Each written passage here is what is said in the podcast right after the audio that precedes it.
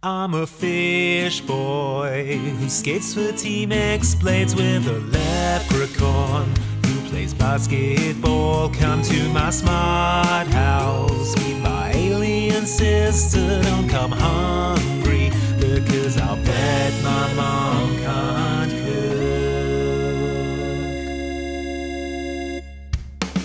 Hello, DCOM fans, and welcome back to Mom Can't Cook, a DCOM podcast. I am one of your hosts, Andy, and I am a skeleton. I'm the other host, Luke, and I'm vampires. Several of them. It's, how many? I panicked at the last minute that a vampire isn't scary enough, and the only thing I could think to do was pluralize it. I'm, I'm two vampires. What's the scariest number? I'm uh, 666 vampires. Are they are they regular size or small? They're well, they'd have to be small, really, for me to make up a whole one. I don't think that's very scary. I would just Uh, pun- I would punch through them like a cloud. Just stamp on them like grapes. Anyway, you're probably wondering why we're talking about monsters. It's because it's another spooky DCOM. Hooray. We're talking about 1997's Under Wraps, which is about a mummy. Not either of the under wraps on Disney Plus. Yeah, forget them. Forget them. The, they are a remake and a sequel to the remake of 1997's Under Wraps, and we're not interested in them. Well, we are. We'll probably cover them in the future, but but but we couldn't without. We're not interested in them, but we have watched them. yeah, that's true. But we could. Look, being interested in something is not necessarily a predicate for for having true. watched it. If your brain is fundamentally broken in the way that ours is, Yeah. then you will still watch them. Exactly. Anyway, Under Wraps, it's from 1997. Um, it is the very, very first Disney Channel original movie, and boy, did they start things off with a bang. Yep. It is the story of a group of friends who find a mummy who is uh, appears scary at first, but ultimately turns out to just be looking for love, sweet, Yep. the sweet, tender physical embrace sure. of another of a of a of a fellow mummy, or some rando in a in a dance hall. Let's find out. yeah, I'd forgot about that. Tomorrow night, it's a Disney Channel original movie, Under Wraps. The spirit of the mummy may be freed by the purity of the full moon and loosed to walk the earth. And he's walking your way on Disney.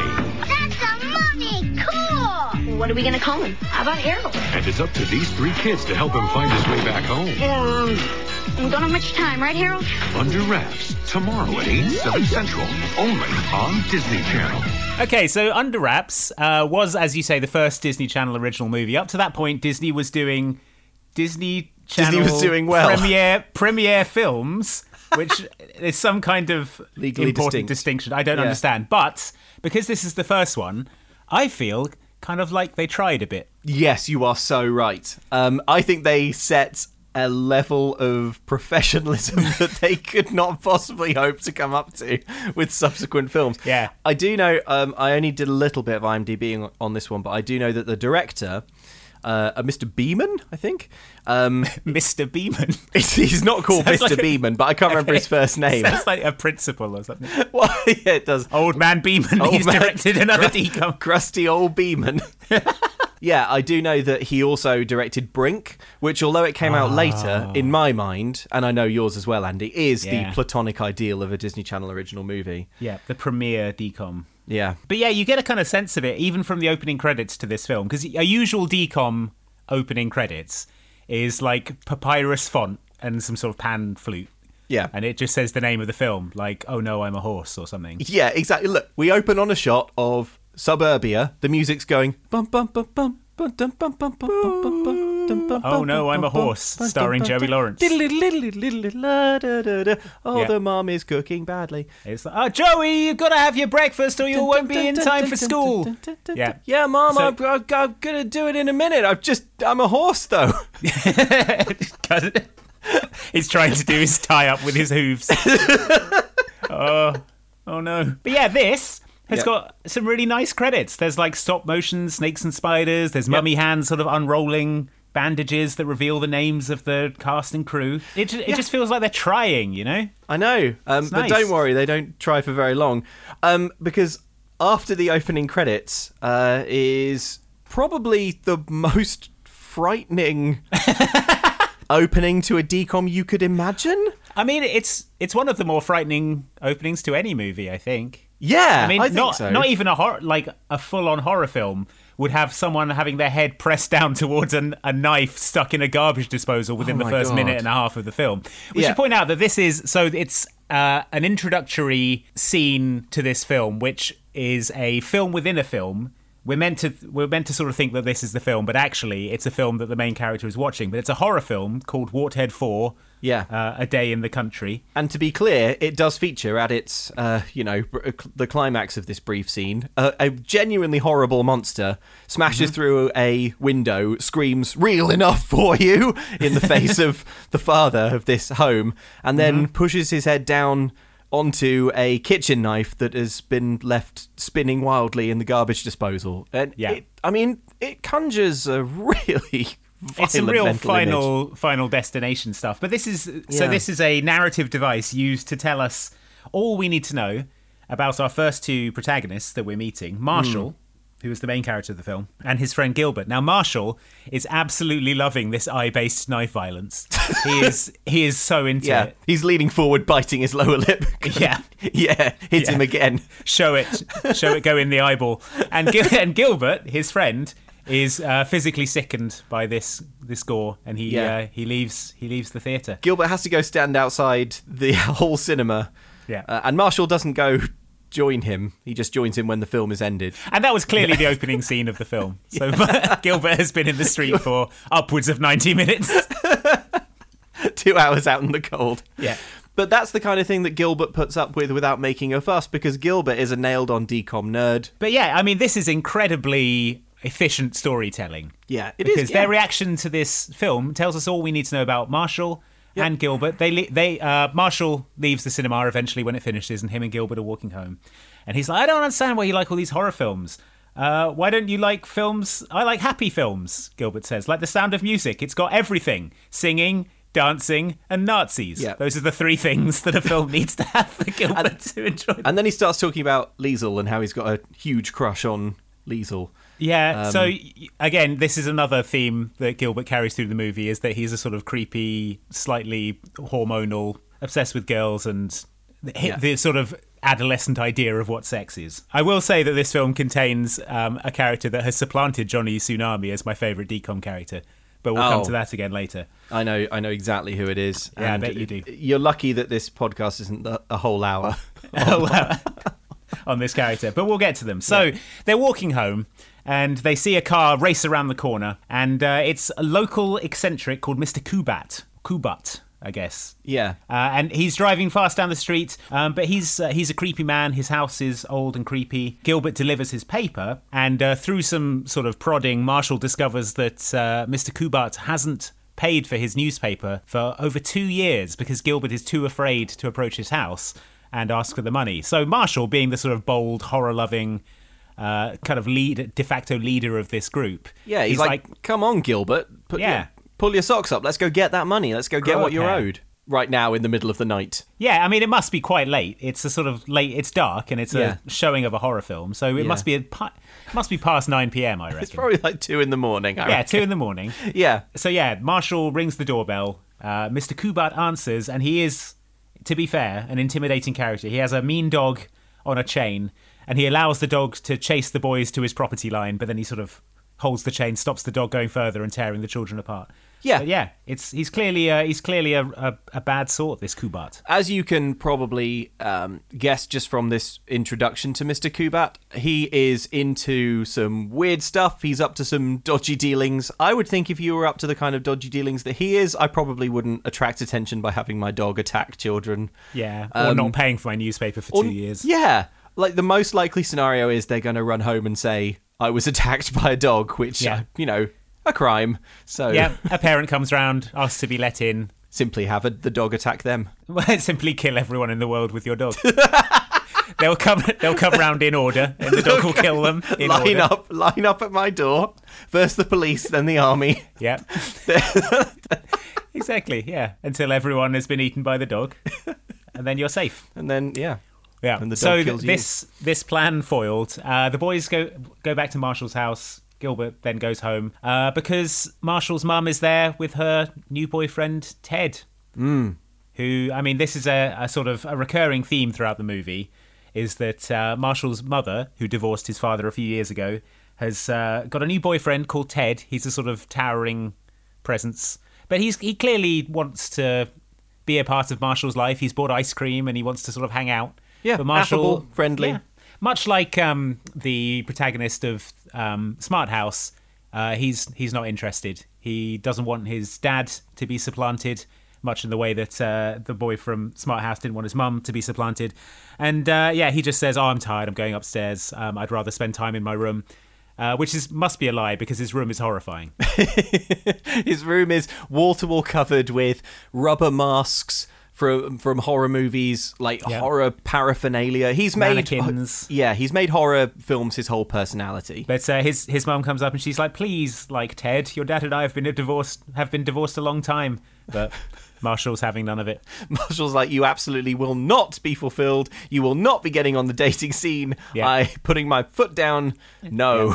No, Ted is no, Ted is bad. So yeah, that's that's Marshall. Anyway, it's now the next day. We meet a new character called Amy. Um, she's a girl at uh, Marshall's school. She's part of the friend group with Gilbert and, and Marshall. She kind of completes the trio, doesn't she? They're the sort of the gang. They hang out together. And uh, she's got news that Mr. Kubat is dead. Apparently, the water meter man came round to read the meter, and Kubat was lying dead on the floor, covered in pancake batter. Yeah, this is a completely unnecessary and very confusing diversion, I think. This whole Hmm. is Mr. Kubat dead. So, as far as we know at this point in the film, Mr. Kubat is dead. Amy shares the information that he used to work at a big museum in New York. He had no no family, and no friends. His house is being sold, and apparently it was full of weird stuff. Someone saw a coffin in the basement.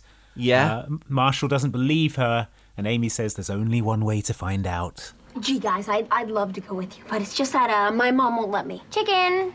I am not. I asked my mom, and you know how strict she is. Uh, Mrs. Anderson? Call me Esmeralda. Her name's not Esmeralda. Can we talk about Gilbert's home situation? Okay. like at this point, and again, just to lay the groundwork, at this point, the film has made it very clear that it wants you to be invested in and care about the home situation of Marshall because his parents are divorced. There's a mm-hmm. new would-be stepdad on the scene. You know, things are turbulent. You want the film wants you to care and wants you to think that Marshall's situation is worthy of your attention. However, it then introduces Gilbert's home situation, which is so utterly wild that you're like, Marshall, nobody cares about your run of the mill divorced parents. Like, oh, my my new potential stepdad is nice. Ugh. Smash cut to Gilbert in his mum's horrifying doll sex dungeon. we need to get Gilbert out of there. Gilbert okay. is in an unsafe environment. Should we? Okay, let's just list all of the things. Okay, we never see Gilbert's mother. We only hear about her through references made Yeah. off camera. We do hear her once. I think we should just list off all the Okay. things in the film that we know about her so that we can put together a picture. house is full of dolls, Yes. antique dolls, and full. By full, I mean literally every surface has an antique doll on it. Absolutely wall to wall. When they come round, his mother is role playing as someone called Esmeralda. Which we find out because when they go around to Gilbert's house, Amy's like, "Oh, Mrs. Mrs. Gilbert, can Gilbert come out to play?" And she just responds, "Call me Esmeralda." And Gilbert, with a sad, faraway look in his eyes, says, "She's role playing. It's best. then- it's best just to go with it." I think is the phrase. He's like, "Don't ask," with a with a look that speaks volumes. With a look that says, "Don't ask." I mean, this is how terrified Gilbert is of going to Mr. Kubat's basement. He would rather be in the house with his mother's. Uh, let's be let's be honest here. Probably sexual role playing. We also later find out that Gilbert's mum is hosting a tea party for the dolls uh, in the house with no other attendees. And we find out that she takes the dolls out to the cinema and buys them popcorn. Yep. so just go into. Go into the rest of the narrative knowing that that's happening to Gilbert, but also knowing that the film wants you to give a single solitary shit about what's happening to Marshall. About Marshall's nice stepdad, about. Marshall's nice home. he bought him ice cream. Meanwhile, Gilbert is trapped in a psychosexual doll nightmare. Meanwhile, Gilbert's having little blush cheeks painted on him. Soon you'll be a real boy, and you can join me, Esmeralda, Queen of the Fey Spirits. Now drink this tea. It's got psychosibilin in it. Drink this tea, it will make you a puppet forever. Made it out of mushrooms, Gilbert. Gilbert, you don't want to grow up, do you? Oh, drink this tea. Oh, Stay young forever. Gilbert, I made a Gilbert doll. I don't need you anymore. With your growing and your urges. The Gilbert doll has been telling me all of your secret thoughts. and we don't like the sound of them. No, no, no. We don't like the sound of them at all. Oh boy! If it were up so- to me, I would let you go, Gilbert, but Esmeralda won't have it. Esmeralda, no! He's our son, Esmeralda. We can't. It's for his own good. So, oh, but meanwhile, smash cut to Marshall's stepdad Ted going, "I bought ice cream, Marshall." Marshall's like, "I can't believe this Can't terrible home life." Storming upstairs. So all this is to say that Gilbert leaves his home and goes with them to Mr. Kubat's house. Uh, they break in to uh, Mr. Kubat's basement to see if they can see the creepy coffin that supposedly is in there. Through a sort of a series of unlikely events, uh, the window gets pushed open. It knocks over a bookshelf. The bookshelf knocks down the coffin, which is actually an Egyptian sarcophagus, Mhm. uh, and the lid slides off revealing the mummy inside. Now, Gilbert is at this point hanging upside down in the basement, and he sees the mummy. Uh, he freaks out and runs away, and the other two sort of chase chase after him. They sort of calm Gilbert down. Uh, he tells them about the coffin. Marshall is like, "Oh, cool, Mr. Kubat must have killed somebody." But then Gilbert realizes that he dropped his glasses, and they have to go back. But they're not going to go back that night um, because uh, Amy reveals that her mother is a realtor and she's selling the house and she actually has the key so they could have just let themselves in she just thought it would be more exciting if they broke into the basement Fun fact the company doing the realty is Beeman Realty, presumably a nod to the director's surname. or a new monster the bee man A bee man. yeah who will be revealed later bee man real? Question mark. T. bee man real so they're not going to go back there that night but just as well because a shaft of moonlight shines through the basement window reflects off a mirror and shines onto the mummy and the mummy's hand starts to move in the moonlight the moonlight has resurrected this mummy That's something Moonlight does. So yeah, they go into the house legitimately with the key that they have. Gilbert still being a coward. The other two go down into the basement uh, to explore. The sarcophagus is open, but it's empty. Uh, Yeah. Gilbert is sat upstairs in the world's scariest chair, and then the doors around him start slamming. He hears a, a pounding, like footsteps, uh, and then suddenly the door handle turns, and it's a mummy. It's the mummy. It's, the, mummy, from under wraps. from under wraps. Uh, Yes. The kids all scream. It starts smashing through the house after them. Uh, it looks like it wants to kill them. They're all stacking objects up against doors, and mummy, the mummy is smashing through with its terrible mummy strength. Eventually, it has the kids cornered in a corridor, Yes. and it looks like it's about to kill them. But what's this? The mummy looks to its left and notices a, a modern toilet. And then it goes into the toilet and does a big long wee and goes, and goes ah. You're probably thinking they're not going to show you. They're not going to show a mummy, doing a stand-up urination in this kids movie. And you're right, they're not. They're simply going to play you the sound, the long audio, The long- the, mum, the stream of mummy urine hitting the, and then the, mummy going, water. "Oh!" at the end. Now, because now, of the satisfaction the mummy achieved from urinating. now, now, this immediately presents roughly an hour's worth of podcast s- discussion just yes. on the mummy who uh, does not have a name yet, but just for convenience, uh, they later decide to call it Harold, so we'll just start calling it Harold now. What is Harold's um, mummy situation? He obviously he looks real messed up, and I think is definitely a bit scarier than they probably wanted him to look for yeah, this film. His, his face is quite messed up. He's enormous as well. Harold is played by Bill Fagerbakke, who is a physically enormous actor. Uh, also plays the stepdad. Yes, that's uh, it, that's significant casting perhaps. Yes, definitely, definitely, because Harold Symbolically. symbolically significant casting, and I think actually pretty smart. Hmm. Also, the other thing you need to know to just uh, kind of bring colour to the Harold performance, which is largely vocal, is that Bill is also uh, the voice of Patrick from SpongeBob. Um, Oh no way! Yeah, yeah. Oh, that's that's awesome. And and you can absolutely well, I mean, here's a bit of Harold doing Harold's thing. You can absolutely hear it. Let's cut him off.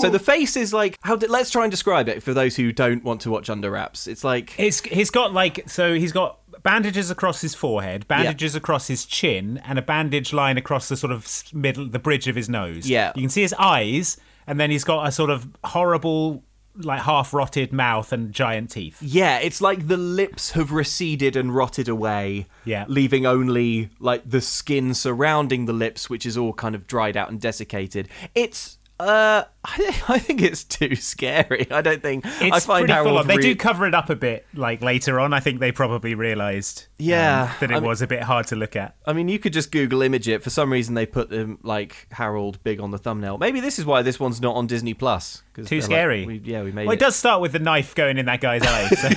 That's true. But now, okay, so the the mummification process, as I understand it, Yeah. involves well, I mean, firstly removing all the organs and sort of packing the the body cavity with sawdust and Yes. kind of scented oils and things. Sure. But I mean, also removing all fluids from the body. Yeah, yeah. So I think it's unlikely that a mummy would have a full bladder of urine.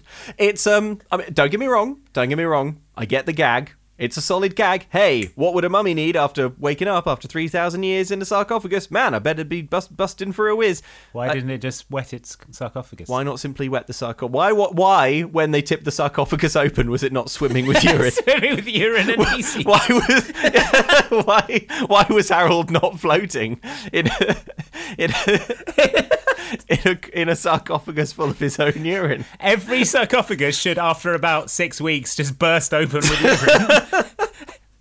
they won't show. They won't show you that on the History Channel. The cowards. To be honest, the only thing I could really think about was that you don't hear Harold washing his hands, and like, and then he he comes out, and in the next scene, he's like grabbing everyone's hair and stuff, and it's like, oh no, you're. Uh. Well, I think. I mean, he wouldn't. He wouldn't understand what a sink is. He's just woken up from. For him, presumably, it, it goes dying in 2000 BC. Yeah. Or whatever. and then waking up in a house 1997. in 1997 in the Yeah. American suburbs. Yeah. I mean, maybe he ju- he didn't really understand what the toilet was. He just saw a sort of receptacle that he could urinate in. And he was like, "Well, it's going to have to be this. I don't know if this is what be- this is for, but It's going to have to be this or Gilbert. anyway, so the mummy does a big long wee and goes, ah, and then Gilbert goes, that mummy had to go. Yeah. Uh, yeah, we now kind of have like a complete assembled cast, and it has become clear that Harold, although he looks scary, actually there's nothing scary about him. He he's he was only chasing them because he was Yeah. desperate, simply desperate to urinate. desperate to urinate. And he was like, where do people in your time urinate? Yeah, Marshall decides this mummy isn't a threat and he's he's going to keep him. If they leave him here, they'll take him somewhere and experiment on him, probably the same place that they do all the fish boy research. yeah, but he doesn't want Harold to get dissected, not least because probably like a biology classroom dissection of a kidney, he would just explode with old urine. Yeah, old Um, urine goes every ninety percent urine at this point. the whole way through this sequence, I was just thinking the production values in this film are actually good. Like the mummy chase was dramatic Yeah. but not too scary. The Yeah. acting's decent. The Yeah. score, particularly the score, is Yes. really good. Like It it's is. a step above every other DCOM we've seen so far. I, I I think it's I think it's down to the direction of Greg Beeman. But yeah, the kids decide that um, uh, they're going to leave Harold, the mummy, in the house overnight. Um, and come back he to, can't- and come back the next day. come back the next day and then so the next day they decide they need to uh, tell someone or find out more about the mummy uh, amy proposes maybe telling ted because he's large physically not sure what that will bring to the table but then Yeah. they realize they have another uh, contact which is um, a man called bruce who runs an occult bookstore Bruce, this is Amy and Gilbert. Nice to meet you guys. Hey, did you see the new Warhead movie? It was great. Tell me about it. Much more imaginative kill factor. Did you see him field dress that highway patrolman with a spatula? hey, I don't care what Siskel and Ebert say. That was art. So you guys uh, just browsing today, or are you looking for something special? Actually, we just need some information. Information? I got plenty of. Do you know anything about mummies? Yeah, so they go to um, they, they go to they go to his ha- his his shop and say, "Do you have anything on mummies?" And he's like, "Do I?" He even does a theatrical blowing dust off of the book, which is a Oh. trope that I always appreciate when so I see good. it. So so, so good. Yeah, he gives them the mummy lore. So um, he's reading from this book, and apparently. Every year during the Festival of the Dead, the spirit of the mummy may be freed by the purity of the full moon. But if he does not return to his tomb by midnight on that most evil of nights, he will dissolve into a pillar of dust, and his soul will be lost forever. Weirdly, the uh, ancient Egyptian festival of the dead aligns perfectly with Halloween. Yeah, I don't think I don't think they had Halloween in ancient Egypt. I don't think so. But this sets up the sort of the driving plot of the movie is that they need to get Harold back into his coffin by midnight on Halloween, or his soul will be lost forever. And then to underline this, there's a sort of like screaming and a, a flashing lights and a wolf howl. Yeah. Um, which it turns out is a sort of pyrotechnic display that Bruce can turn it on and off with a switch, which is actually a good gag. Yeah, Like, it it was good. actually it was well executed and funny. Yeah. It was well done.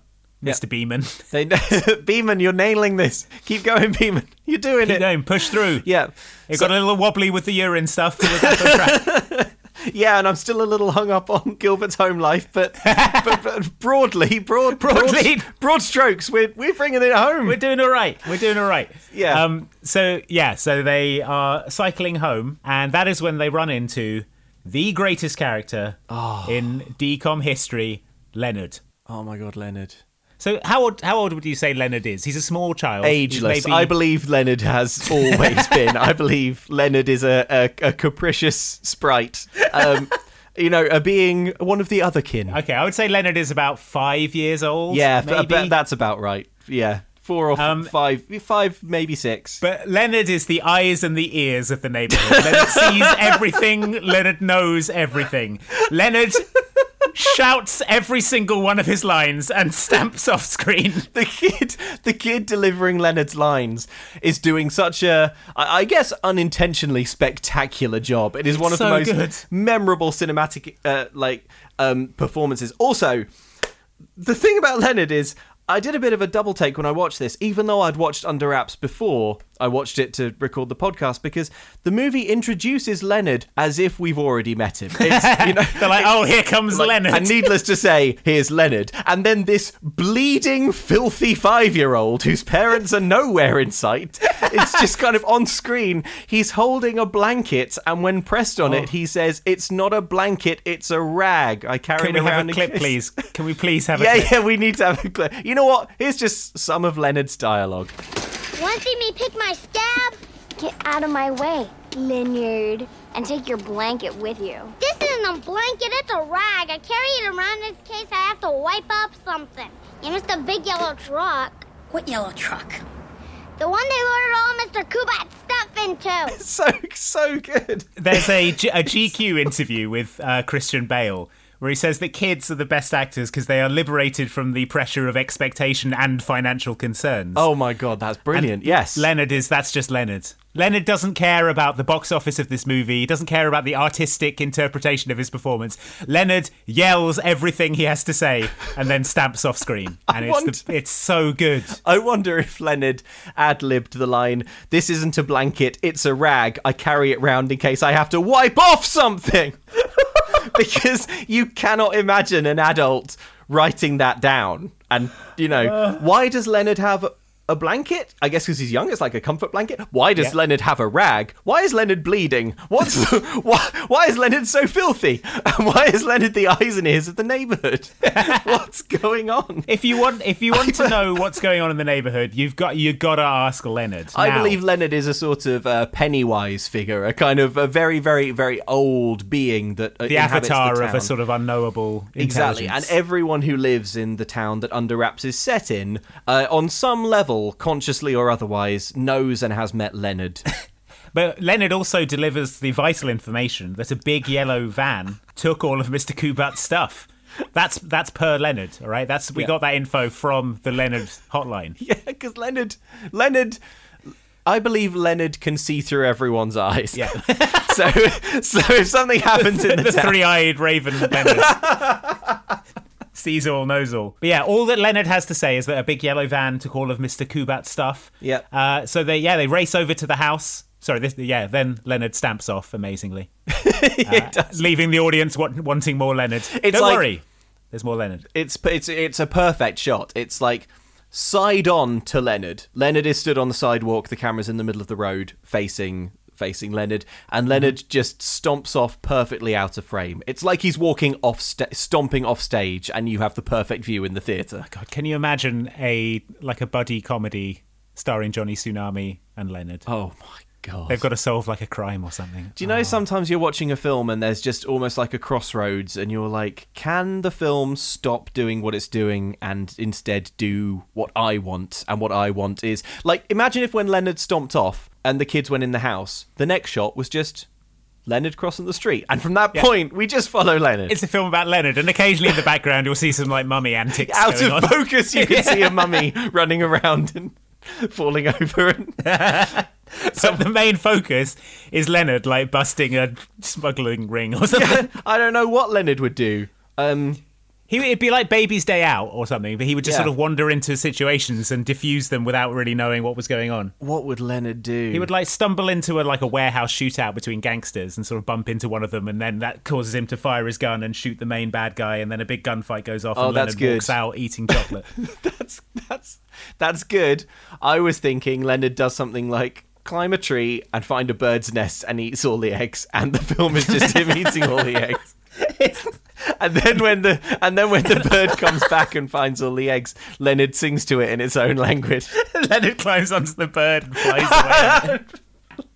Flies, tra- travels the hidden paths to his. there to drink of fairy wine. God, I love oh, Leonard. Leonard. Luke, have you noticed that Harold the mummy Yeah. seems quite stressed? So stressed. predicament, doesn't So he? tense. There must be something that he can do. Well, you'd think so, wouldn't you? But in the olden times of Egypt, when he lived, Yeah. uh, Harold wouldn't have had access to things like the great products available from Cornbread Hemp, a CBD company based in Kentucky. pity Harold because cornbread hemp's products are flower only, full spectrum, which means there are no seeds or stems in it. Harold wouldn't like that. Yep, and they're USDA certified organic, and most of their products are vegan friendly, including the CBD oils and gummies. Imagine showing a CBD gummy to a mummy from Egypt. their, their brain would explode. They would urinate in surprise. Yeah, at great length in a, in a side room. Yeah. Uh, cornbread hemp is a family owned company and crowd-funded as well. All products are grown and made in Kentucky and they're certified by independent labs with reports published on their website, so you can check that out at their website, which is cornbreadhemp.com. And hey, while you're there, why not pick up some cool products from Cornbread Hemp?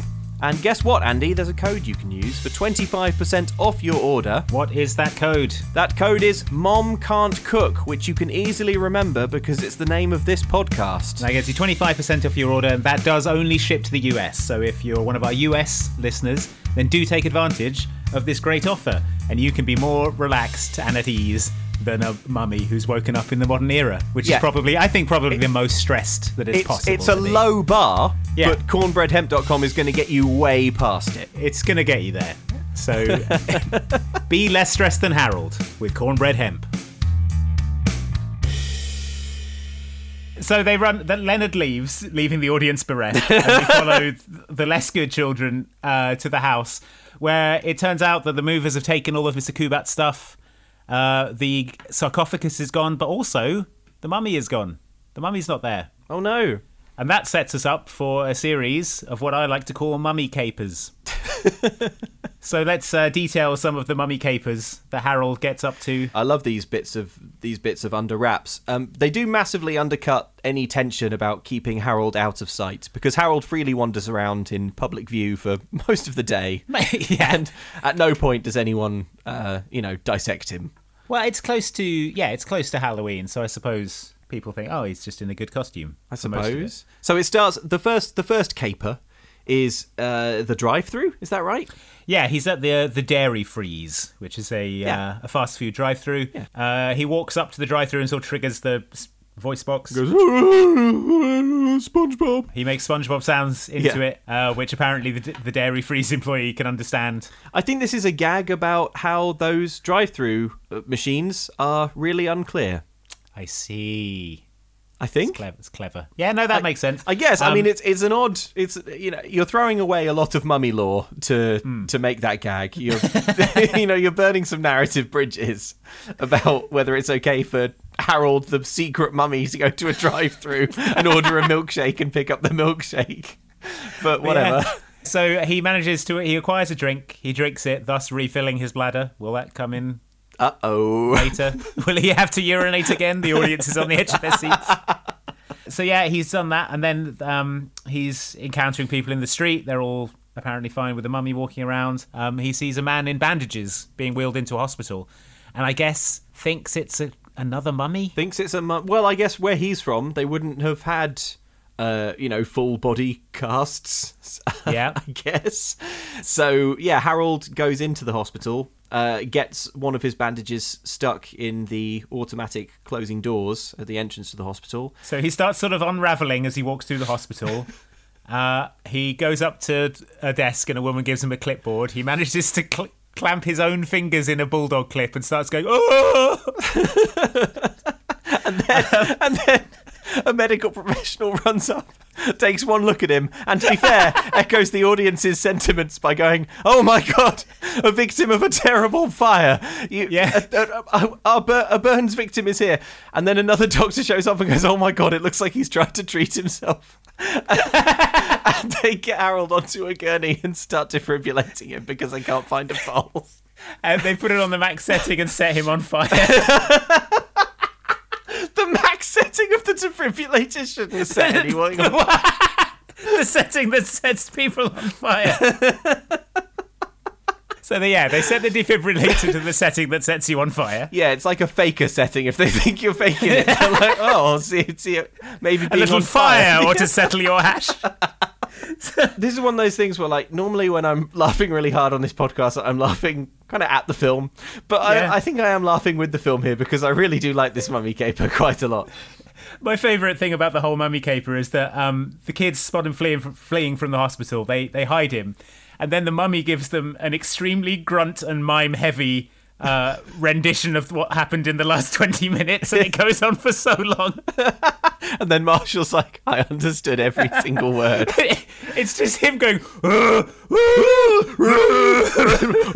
"Uh, it goes on for about a minute longer than you, yeah. than you would think. Marshall's just nodding and like, yeah, I get it. There's a recurring thing of like, Marshall seems to be able to literally understand what Harold the Mummy is saying.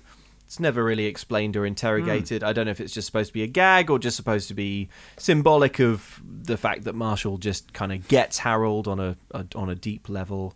I Yeah. don't know, but but anyway, they understand everything. What do they do with Harold then? I can't remember what happens next. Uh, so they take him back to Marshall's house. Um, they hide him in his room. Luckily, his room is full of like mannequins of horror monsters. Yeah. So when his mum comes up to check on them, uh, she just thinks that Harold is a, is a sort of new piece he's acquired for his collection. Yeah. Despite the fact that he's ten and has no money of his own. I mean, he's look- buy- I mean, if you were to buy a life size six foot six mummy mannequin from like a like a collectibles website, you're looking at thousands of dollars. I'm a man in my 30s, and if I bought that for my home, my mum would notice and, and want to know everything about why it was there. Yeah, but she's like, "Oh, this one is good." Um, oh, yeah, but the other thing about um, Harold is that he stinks. Yeah. because he's because he is a thousand-year-old corpse. Yeah, which, you know, makes sense. Yeah. Yeah. Covered in So- urine. so, yeah, he's a urine-soaked corpse. yeah. So- Yeah, so they cover him in uh, cologne. Just before we switch scenes here, the mummy hears um, the song "All by Myself" and starts to starts to get emotional. So we think maybe there's a special someone in this mummy's life. At this point, it becomes clear that the mummy yearns not simply to understand what's going on around it and to Yeah. get back in its sarcophagus, but for the physical touch of another mummy. Of another mummy. Um, Yeah. But we can't dwell on that because uh, we then discover the twist of this film. Uh, we cut to some gangsters in a warehouse. And they're being led by Mr. Kubat. He's alive, it turns out. He faked his death uh, to avoid paying taxes. Ve- yeah. yes, right. So, so the timeline for Mr. Coop. This is a Wyndham from Zenon like scale Level plan. level plan. Okay, so from the timeline from his point of view is he is a de- he is an antiques dealer. Mm-hmm. He hasn't paid any taxes. Yeah. The IRS catches on and says, and they say, Can you pay your taxes, "Can you please? pay your taxes?" And at this point, he's faced with two choices: one, pay, your his taxes, or two, fake his own death, have all of his possessions, I guess, Yeah. removed in a van, um, and then start a new life with the same name as before, yeah. um, Selling mummies out of a ice cream warehouse. selling the mummies that you had left over when you faked your death. Selling your spare mummies. selling all my spare mummies. Hmm. So he had he had sort of I guess somehow shadily acquired. Was it stolen from the museum or no? We don't I- really know where Harold comes from, do we? He's. No. Uh, He said he worked in a museum, so maybe he stole it. It doesn't really matter. Anyway, the important thing is, for some reason, uh, there was no reason to have this "he's dead, oh no, he's alive" thing at all. He could have just been alive the whole time. I think that would have been fine. But in any case, he's behind it all, and he has the sarcophagus, and he's trying to sell the sarcophagus. But the problem is the mummy isn't in it, so he needs to it. find he needs to find the mummy so he can sell it. Um, but that's the sarcophagus that Harold needs to get back to. So this is this is a problem. Yes. Okay, so Harold and Marshall, uh, they're staying together in, in Marshall's room. Marshall has a he's explaining the Ted situation to Harold.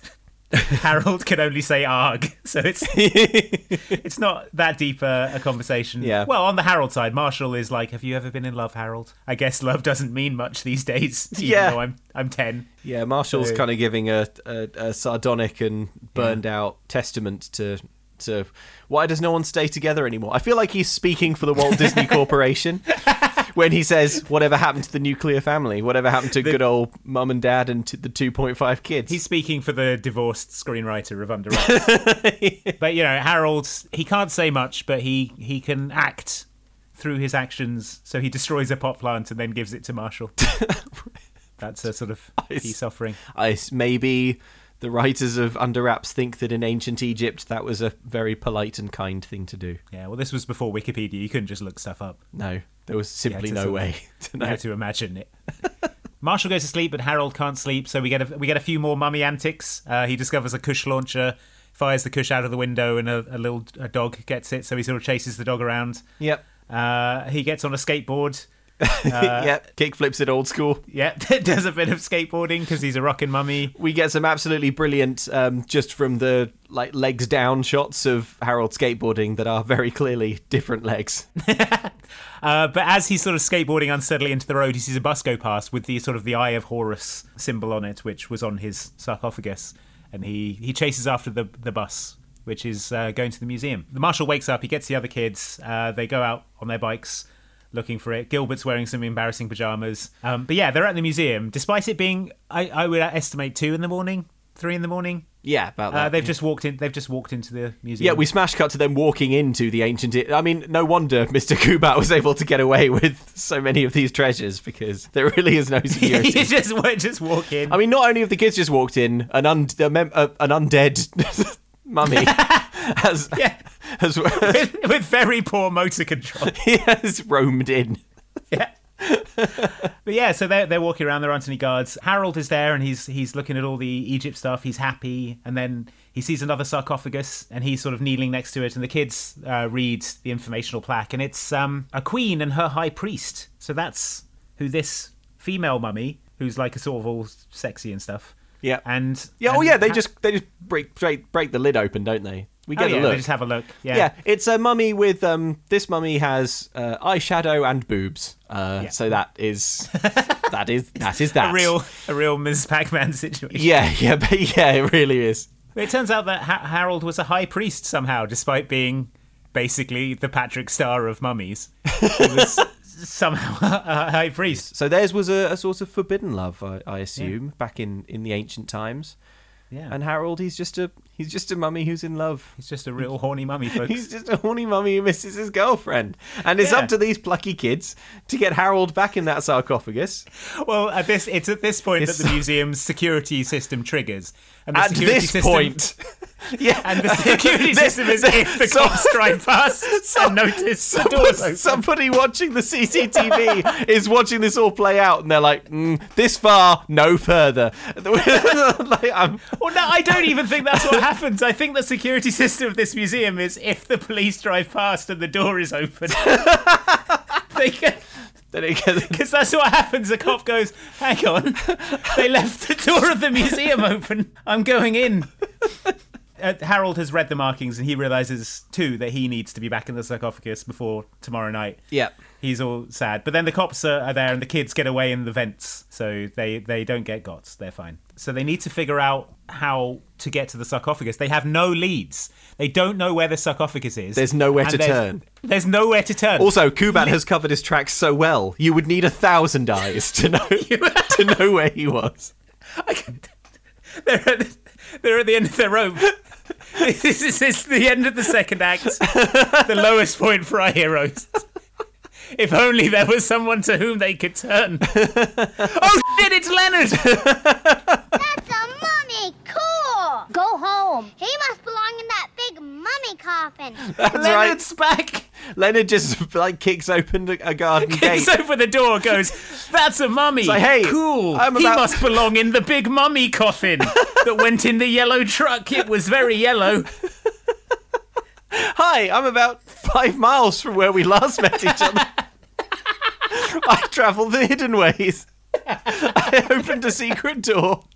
and now I'm and now I Leonard am here. I've always been here, but I'm also in your reality I'm here. I am everywhere all at once. I opened a door in a tree trunk and walked into it. and I came out here. So yeah, so Leonard's like, yeah, I know. Here's here's where it is. Well, he says it went in the yellow truck. It was very yellow. Mm. And they said, Did it have any writing on it? And Leonard says, Yes, it did. And they said, What does it say, Leonard? He says, I don't know. I can't read. Spectacular. As a parting word, as he leaves, Leonard gives them everything they need to solve the case. Yep. He says, If you find the man in the truck, don't ask him for any ice cream because he won't give it to you. And that's the, oh, the clue they need. Yep. The old Erin's ice cream factory trucks were yellow. Okay, so they need they know they need to go to the old ice cream factory, which is affordable to film in. Yes, but of course. they need But disguises. yeah. Mm, we've already established they don't. Yeah, yeah, that's no true. one really cares. Yeah. Um, but yeah, they decide to dress up Harold, who is a mummy, Yeah. as a uh, like a seventies pimp from a blaxploitation film, because that will be less conspicuous somehow. Yeah. He's wearing like a huge hat and flares and sort of mirrored platform shoes. I think he's more eye catching in this outfit than he was as a mummy, to be honest. Well, he is eye catching. He catches the eye of a woman walking down the uh, street who's like, "Hey, look at who's this handsome fellow." Yeah. And then she sees his undead face and screams, and screams, and runs yeah. in terror. And then they all they all cycle off on their bikes, and they've given Harold a tiny child's bike for Yeah. some reason, and he crashes into a tree again. Probably quite eye catching. okay, so they approach the factory, um, but oh no, it has a high wall that they need to. Th- how are they going to break in? It seems like there's no way. Oh wait, Harold can use his immense mummy strength to hurl Marshall a fatal height into the air. so Marshall is killed. I watched Marshall land because you know he falls from a great height. I watched Marshall land on the other side of the wall several times, trying to figure out if it was a like an adult stuntman or like a mannequin filled with jelly or something. like it looks like something that's designed to burst open, like Yeah. in an explosion of gore. yeah, like a ballistics dummy. yeah, that's right. Because really, warrior. when Marshall hits the deck, you really feel it. You're like, okay, he's dead for sure. But it, yeah, Marshall springs up, he's okay. And then he and uh, Harold infiltrate the factory. we don't need to go to, like too much into detail about No. what happens here, but all they basically discover is Marshall discovers that Kubat's still alive. Yeah. They discover that this is where the sarcophagus is. Harold sees the sarcophagus. Um, Marshall's like, "No, we can't. You can't get in now. They'll see us." Harold leaves a bit of his wrapping accidentally, and then one of their um, one of the henchmen sees them leaving on their bikes. Yeah, now And, Harold uh, now is out of his disguise for some reason.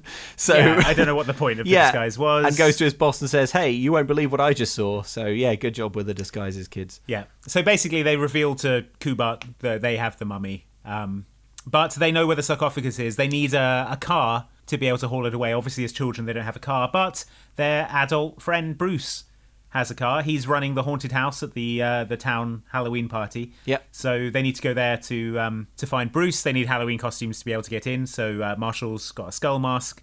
Uh, Amy has some Princess Leia hair buns, and Gilbert has come dressed as Dennis Rodman, which is a bold choice for a, a gingery ten-year-old. Uh, it kind of equates to uh, like some sunglasses and a, a feather boa, I A guess. feather boa. Oh, I thought he was um gonna, uh, he was Hulk Hogan. yeah. The dance is going on. Marshall's mom and Ted are there. They're having a nice time. Marshall is like, "Good, it doesn't bother me." The goons show up. Then they Yeah. they're looking for a mummy. They unmask every mummy. It turns out this party's full of dozens of mummies. yeah, dozens and dozens of mummies. Um, Yeah. But that's basically what they're what they're doing. They're just they're just trying to find Harold. This party is weird. It's like like the whole town is there. It's a, Yeah. it's very. It seems like a kids' Halloween party because it seems to be. It's like I don't know where it's taking place in the village. It feels hall. like the school the school gym or something. Yes, it, that's that's the that's the aesthetic vibe. It looks like a school Yeah. disco, but all the Yeah. grown-ups are there, um, and they're all Yeah. you know swapping partners. Uh, also, yeah, it, it's some people are treating it like a school disco. Some people are treating it like a swingers key party. like some kind of secret Soho members society. There's a you- very sexually aggressive Cleopatra. well.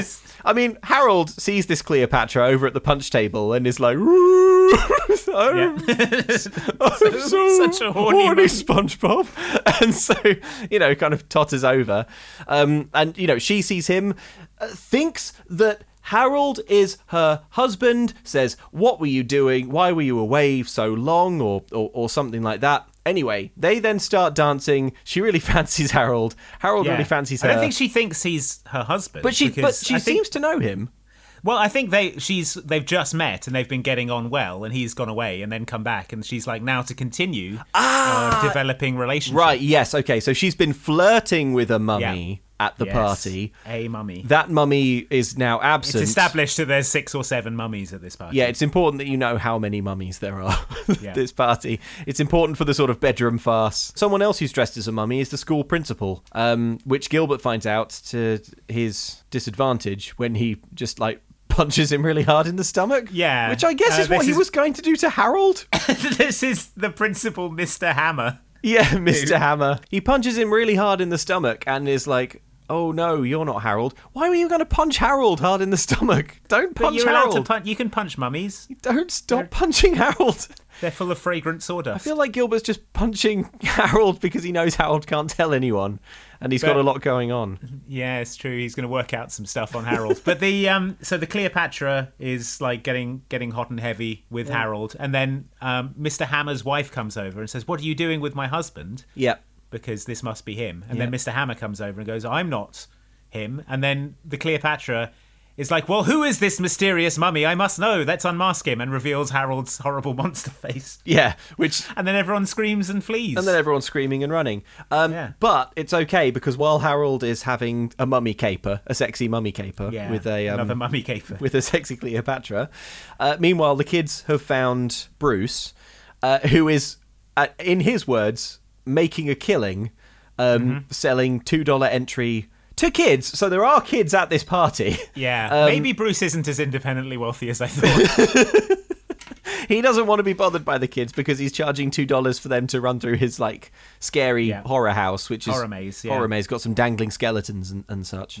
but yeah, so the the goons are unmasking all the all the mummies, and they once Harold has been unmasked, they realise that he's the true mummy. So they chase him. Everyone runs through the horror maze. Yeah. uh, they all pile into Bruce's car, but Harold heroically holds the doors closed to stop the goons getting out. Bruce cowardly drives away with all the kids in the car, leaving Harold behind. So the kids have escaped, but Harold has been captured. Luckily, they know exactly where they'll be taking Harold. Back to the oh yes, the extremely affordable abandoned factory. Luckily, Bruce has a car trunk full of weird horror props. Yeah. This is like honestly, this is like a um, a gag from The Simpsons because they open the boot, which is full of these horror props, masks, costumes, that kind of thing. The kids look at each other and go, "Well, now this gives me an idea for how we could get into the factory." Smash cut two. One of the goons walking around on patrol, and the kids spring out of cover and beat him senseless with, the bits with bits of horror paraphernalia. they just beat him with prosthetic legs until he loses consciousness. It would have been a lot better if they'd opened the trunk and there'd been some crowbars and like a jack there. Because all they're going to use this stuff for is like savagely beating a man. So, well, so they knock him to the floor, and then Bruce screams body slam, and then does what is clearly a, bo- uh, a splash. It's not a body slam. Come on, but the man Bruce. loses consciousness from having Bruce land on his midsection. yeah. And they tie him up with some fake intestines. So that's all of the horror props. They've used all of it. Yeah, that's all done. guy. There's no there's no more Yeah. use for them now. and Uh, they put an eye in his mouth as a as a gag. as, yeah, as a warning. Yes. So, I said to appease Leonard.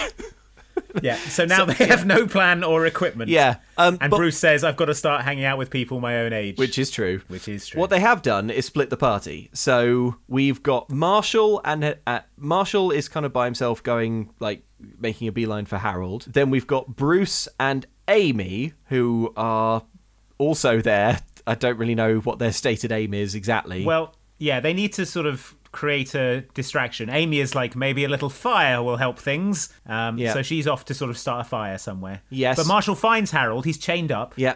Oh, crucially, Um, Gilbert has decided that he's too big of a coward and doesn't want to come and help. He is in the car outside. Yeah. So yeah, Bruce and Amy are trying to sort of trigger the fire alarm because they think it'll be a distraction. So Bruce is sort of hanging from a pipe, try, like with a match underneath the sprinkler system. But he sort of ends up breaking the pipe and swinging across the warehouse, smashing into a load of ice cream, knocking everything over. It looks like it would Um, kill you instantly, but um, Yeah, it doesn't. But he he isn't killed, but he is immediately captured. Uh, meanwhile, Marshall is freeing Harold. Um, they start to push the sarcophagus out, but Kubat steps out from the shadows. Uh-oh. And he's he's in awe of the fact that. Uh, Marshall has somehow managed to resurrect the mummy. He says, How did you do it? Oh, sure, I read the myths about full moons and festivals of the dead. Well, yeah, that was it. That was how he did it. That was how he did it. That, it was exactly what you said. Sure, I re- You should have just done that. Sure, you'd I read that. about how a mummy comes to life if it sees the full moon. Of course, I didn't try Didn't do putting it. the full moon on the mummy, which is literally all it takes. the one step. The mummy wasn't even in direct moonlight; it bounced off a mirror. So, like, How did you do it? I mean, the one step is to shine the full moon onto the mummy, but you can't have done that. no, no, that was it. yeah, Oh, I see. I see. Well, more for me. Uh, at this point, it seems that all is lost because Kubat has, you know, has them all uh, at at his mercy. But then At gunpoint. at yeah. gunpoint, but then in a an extremely pointless heroic sacrifice. Who should come smashing through the wall but Dennis Rodman? Wait. Wait, is that Dennis Rodman? No, No, it's, Gilbert. Gilbert. It's little Oh my god. So I was fooled for a second. Gilbert drives his car through the wall, not knowing what's on the other side. He could so easily have killed himself or his friends, All the children. all the children. Gilbert.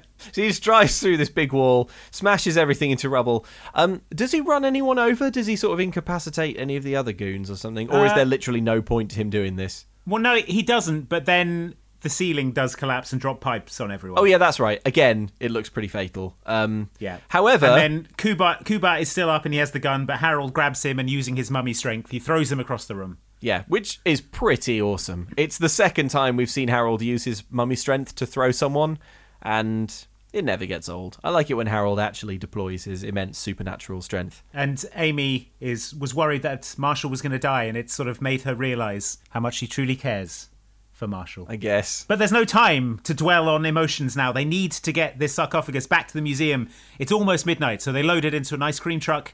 They drive to the museum. They put ha- Harold's sarcophagus next to the high priestess's, the busty lady mummy and Harold's Yep. necklaces, absorb the moonlight, and she too comes to life. Yeah, and goes, "Oh no, this weirdo! I thought I'd shaken him. I thought I'd shaken Oh, him three thousand years ago." So he start, yeah, he starts worshipping her. She touches his face. Yep. Uh, they put Harold in his own sarcophagus. Yeah. They hold hands. Harold takes a look at her and then delivers the immortal line. Love conquers all. And then, uh, yeah, they all say their goodbyes to Harold. He pulls off his necklace and gives it to Marshall. I, I thought that necklace was important, but I guess not. Um, no, I guess not anymore. yeah, they close the sarcophagus, and, and Harold is is gone. He's back, back in his eternal slumber. yep. But now reunited with his loved one. So yeah, it's nice. The kids have done a good thing. They and it all happened on Halloween for some reason. Yeah, you know, the ancient Egyptian festival of Halloween. There's a little uh, coda to the film, uh, which is basically Marshall learning to be cool about uh, a new stepdad. The mum sort of comes up and she's like, "How are you doing, Marshall? Are you all right?" He's packing away all his horror stuff. He says he's outgrown it, and he I asks. bet his the, and the mum- mum is like, "Thank Christ." Uh, Yeah. As she leaves, she he's like, uh, "This this Ted, do you, do you love him? This Ted guy?" And the mum's like, "Yeah, I do." And Marshall's like, "You should marry him. Yeah. because people in love should be together, and one day you and Ted could be mummies and separated, and it would be bad." And I So speak just- now yeah. for the Walt Disney Corporation when I say, if you're in love, you should be married. You should be married under the watchful eye of Jesus Christ. You should be married and ideally getting me a little brother or sister because that is the function of a union. So that's the end of Under Wraps. Um, I don't know if you had the same thought that I did when this film finished, but I have a theory about what was actually going on. Um, Uh, no, I did. I did not have any high high-minded theories about this film at all. Okay, I think it. I think it makes the film make a lot more sense if you imagine Marshall's mum and Ted at their wits' end for how to get Marshall to accept Ted as his new stepfather. Yes. hatched hatched a plot to disguise Ted as a mummy. Oh. uh, because Marshall Yeah. loves horror stuff so much. Yes. and then get him to go on a kind of madcap adventure with him to teach him Oh. that people should be in love should be together. I mean, Um, that it, it explains everything that happens in the, the movie. Gets rid of the supernatural element entirely. It explains why Harold and the mummy are played by the same actor. Yeah, and where how the mum is like not fazed by there clearly being an enormous stinking mummy in That wasn't the- there before. Yeah, because she's in on it. she she's knows. playing along. She turns around and I mean, She's winking at you know. She's, She's like- winking at Ted. It's it's Yeah. basically like, oh, where did this mummy come from? Like they're Yeah. having a little joke between themselves. I See think you it at dinner, explains Ted. Yeah. Yeah, this explains everything that happens in this movie, and That's I think good. it's. I don't think it's even subtext. I think it's definitely what's The going on. uh, the only question mark it's raising in my mind is the bit where Harold throws Marshall twenty feet in the air into a a series of pulleys and wires that him and his mum set up, and also the the lady mummy in the museum is the mum in bandages as well. Oh, okay. Yeah. All right. Yeah, yeah. Okay, I like it. but I am just imagining now him just hoying Marshall over this lie wall, and that's under wraps. Uh, yeah. Uh, a lot of mummy capering. Pretty freaking solid, I think. I that was that was a good movie. Yep. Yep. It had uh, a lot of fun mummy capers. Yep. The plot wasn't too complicated, apart from the fact that that guy faked his death. Yeah, that was- sort of was yeah. unnecessary. But we're not talking like Zenon levels. No, no, no, no, no, no. Needlessly complicated plots. Uh, the cinematography, the direction, uh, the score, particularly, I wanted to call out. Like musically, this movie is really, really good. Yeah, it's just it's just a really good film. Again, up there with Johnny Tsunami for me. Uh, absolutely. Yeah, me too. It's it's so I don't think it would happen today that you would get the Disney Corporation deciding to make a series of like made for TV kind of tentpole films for their like their Disney Channel. Yeah. And they go the first one that we're going to do, the flagship that launches this brand is going to be about a horny mummy who urinates regularly. And also, I don't know, some other stuff happens. You know what? Maybe this is maybe we're actually getting onto unwittingly uh, identifying a reason why we find DCOMs so compelling because the plot of all of these DCOMs apart from the very very few that are sequels and franchises are so wildly different i feel like it harks back to a time when you would throw a lot of stuff at the wall like if you're Yeah. you know if you're disney you're like hey let's have a mummy let's have what if a boy turned into a leprechaun what if a boy Yeah. was a fish what if there was a motocross uh, What if a girl did motocross? Yeah, like you know, and other Yeah. such far fetched. Far fetched notions. yeah, um, and I think that's I think that's it. The variety is so even if like the DCOM that you're watching now isn't very good, there'll be another one next week, and maybe that one will be good. So you Yeah. just you know you keep coming exactly. And you sit down to watch a DCOM, and you're like, "What's the premise of this one?" I have absolutely no idea. But then Yeah. you are told, you know, like, "Oh yeah, that sounds about right." yeah. Yeah, Yeah, I watched that. Has it got Leonard in? We've got a little bit of any other business. Um, thank you to Stuart Dreghorn. Well, thank you to everyone as usual. We've received so many, so many emails and so many messages. Lots of lovely emails. Thank you very much. And thanks again for everyone who's um, who's offered up a five star review on Spotify or iTunes or, or wherever you feel like you can do that and want to. But Stuart Dreghorn says, "Hello, Luke and Andy. The algorithm recommended something I thought you might find interesting. Disney produced a series of shorts about the future." Of Johnny Tsunami. So, this is a series of short videos. They are on a YouTube channel called Oh My Disney. Basically, they've made uh, a series of pretty wacky skits um, called Johnny Tsunami on the Job. What? You know, I always used to rag on my dad for working all the time. Like, what could be so interesting that he'd have to spend eight hours a day working on it, you know? And with my grandpa, like, always down to ride waves, I just, I didn't get it.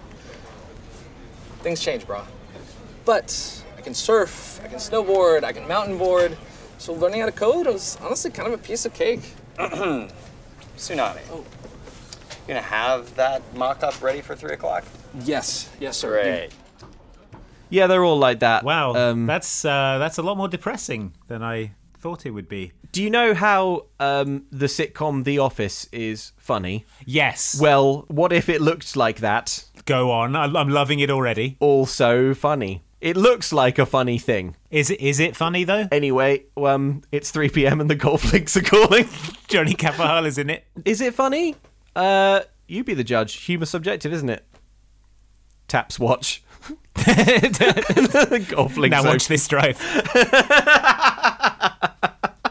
I think if you're going to make it canon that Johnny Kapahala gets a crappy office job that he hates, it should be make it a full DCOM. Yeah. Have the And courage. have have his sort of aloha spirit influ- influence the office exactly. and lead to like great profits for the paper company or Yeah. whatever. Chill, chill profits. Profits that go Richter at backdoor. uh, what are we doing next? Um, our next one, well, we've already announced it. It's the live show that we're doing um, for Halloween, which is uh, Mom's Got a Date with a Vampire. That's right. The Hansen kids are grounded and must do something to get their mother out of the house in order to be free. They fix her up with a mysterious man, only to realise that he might be a vampire. That's going to be a that's going to be a live episode, but uh, it'll still be going up here on the old podcast feed. So yeah, keep keep an ear open for Mum's Got a Date with a Vampire. It's coming out in November, but it's still spooky. Halloween goes all the way to December. that's, how it, that's how it works. That's how it works. Uh, let's end with a quote from Harold. Oh yeah, yeah. and I think there's something in there for all of us to learn from. Thanks for listening, folks. See you next time.